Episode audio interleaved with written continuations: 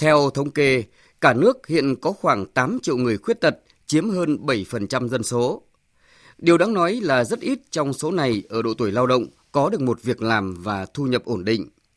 Tình trạng phân biệt đối xử, thái độ tiêu cực và những giả định chưa thực sự chuẩn xác về khả năng của người khuyết tật là những nguyên nhân được chỉ ra khiến khoảng 30% người khuyết tật chịu cảnh thất nghiệp hoặc chỉ làm những công việc thời vụ, thu nhập bấp bênh. Lâu nay những khẩu hiệu với nội dung hãy giúp đỡ người khuyết tật để họ không trở thành gánh nặng cho xã hội có thể dễ dàng bắt gặp ở bất cứ đâu, nhưng cách thức triển khai ra sao để có tính khả thi cao, bền vững, thực tế vẫn chưa có câu trả lời. Nhiều năm qua, dù các chương trình chính sách dành cho người khuyết tật đã được thực hiện, các bộ ngành địa phương cũng đã có những động thái tích cực trong việc hỗ trợ, nhưng hình ảnh người khuyết tật lê la khắp các hang cùng ngõ hẻm tại các thành phố lớn để bán vé số, bán hàng rong, ăn xin vẫn đang là thực trạng nhức nhối.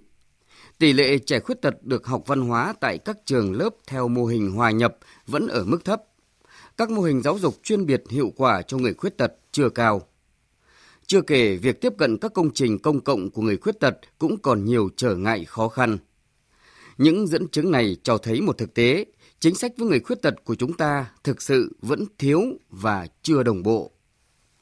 Đã từ lâu, quan niệm người khuyết tật không làm được gì và chỉ đơn thuần nhận sự giúp đỡ một cách thụ động đã tồn tại trong xã hội, phần nào tác động đến việc ban hành cơ chế chính sách khiến nhiều chương trình hỗ trợ biến thành các chương trình từ thiện hoặc mang tính chiếu lệ hình thức.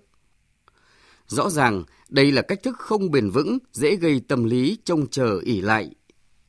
Nhiều chuyên gia xã hội cho rằng để người khuyết tật chứng tỏ khả năng của mình, sống hòa nhập theo đuổi ước mơ xã hội nên có cách nhìn thông cảm, tôn trọng.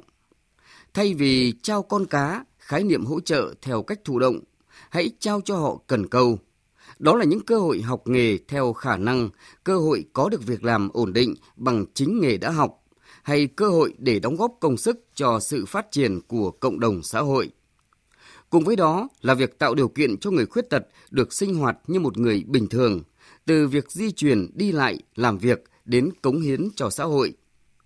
Chính những yếu tố này sẽ là động lực khích lệ người khuyết tật có đủ tự tin phát huy được khả năng, năng lực của bản thân. Thực tế đã có những tấm gương người khuyết tật vượt lên mọi khó khăn, đạt được thành công, có vị trí chỗ đứng trong xã hội.